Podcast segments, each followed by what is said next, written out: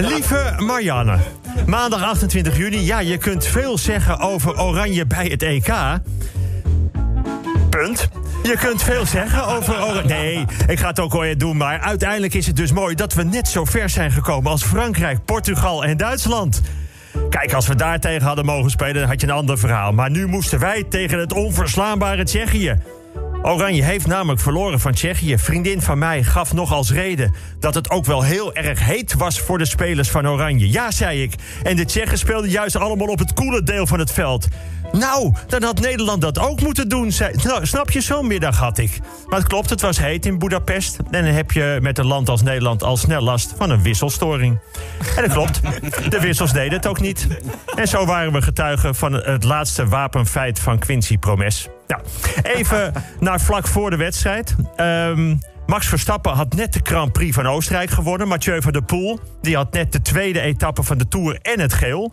En dat ook nog in het Bretagne van zijn beroemde opa Raymond Poulidor... die zelf wel acht keer op het podium stond van de Tour... maar nooit de gele trui pakte. Maar die krijgt hij nu van zijn kleinzoon. Nou, het zijn heerlijke sportverhalen. En daar gaat het om, met die verhalen. En ik dacht ook, ja, dit sportweekend is van Nederland. Het wordt smullen van Oranje tegen Tsjechië.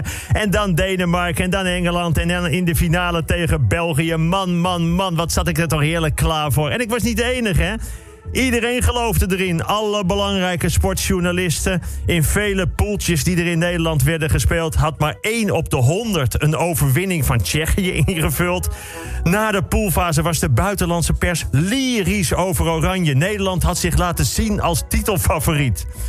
Maar ja, dan de wedstrijd commentaren van de belangrijkste sportjournalisten en de buitenlandse pers. Die hadden opeens zinnen als angstig oranje, verkwanseld identiteit, Nederlandse nachtmerrie, schaamrood op de wangen van oranje. Ja, het kan allemaal zomaar gebeuren. Hè? Het grootste drama vond eigenlijk plaats in één minuut. Eén allesbeslissende minuut. Malen mist alleen voor de keeper en in de tegenaanval maakt de licht hens en krijgt rood. In één minuut kan zoveel veranderen. In één minuut kun je een hoop domme dingen zeggen over iemand die zonder dat je het weet achter je staat. In één minuut kan in je gezicht worden gehoest en dan ben je maandenlang buiten adem. Eén minuut van pure geilheid niet opletten... en je bent voor de rest van je leven vader of moeder. In één minuut kan een heerlijk appje met een prachtige foto... dat echt alleen voor jou was bedoeld... onderschept worden door iemand anders in huis... en kan het na de scheiding een paar maanden later... de helft van je spaargeld kosten. Ik bedoel, ik ben zelf één keer goed weggekomen. Nou ja, maar waar was ik? Uh, oh ja, de EK. Nou, niks aan de hand. We zijn lekker voor België en Denemarken... en ik zit weer lekker in het toernooi. Ik ben voor twee landen, dus dubbele kans om Europees kampioen te worden. Dinsdag 29 juni, afgelopen weekend, was er opeens versoepeld. Opeens. Vrijdagnacht om 12 uur. De een op de andere minuut. Hop, alles anders in één minuut. Vond wel raar hoor, in de supermarkt bijvoorbeeld. Vrijdag nog mondkapjes, op zaterdag niet. Nou, mooi om te weten dat het virus dat dus ook weet. Vanaf zaterdag moet ik ermee kappen. Ik dacht aan die keer dat ik wilde gaan zwemmen in zee... met best wel harde wind en golven, waren rode vlaggen. Dus een strandwacht komt naar me toe, dat ik daar niet mocht zwemmen. Tussen de vlaggen. Ik zei jammer. Hij zei, nee, maar je mag van mij wel naast de vlaggen. Gevaarlijke golven houden zich blijkbaar ook aan de vlaggen. Levensmiddelen, uiterste houdbaarheidsdatum 28 juni.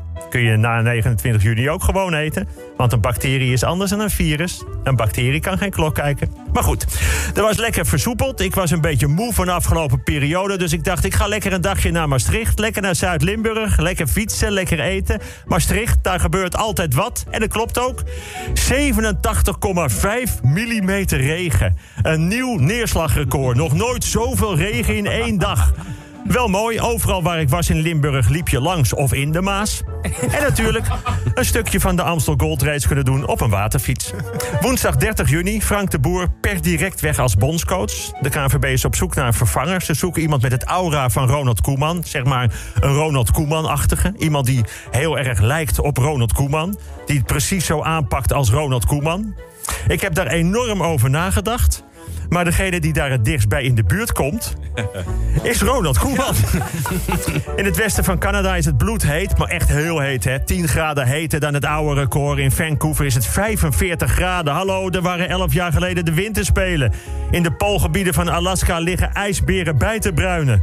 Ontkenners van klimaatveranderingen worden wel heel ernstig op de proef gesteld.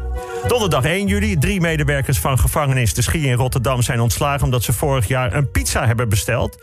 Waarbij ze zowel de buitendeur als de binnendeur hebben geopend om de bezorger toegang te verschaffen. De drie medewerkers voeren als verdediging aan. Ja, normaal worden de pizza's door bezoekers in bolletjes in de pot gekakt. Maar nu hadden we wel eens zin in de normale afmeting.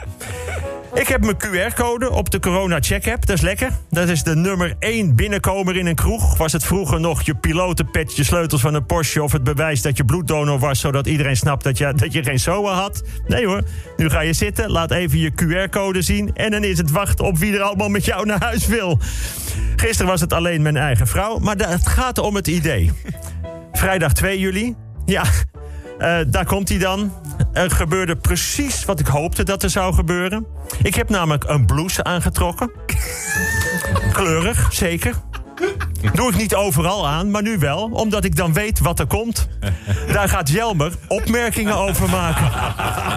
Over de kleding. Jelmer die praat over kleding, dat is als een man over menstruatie.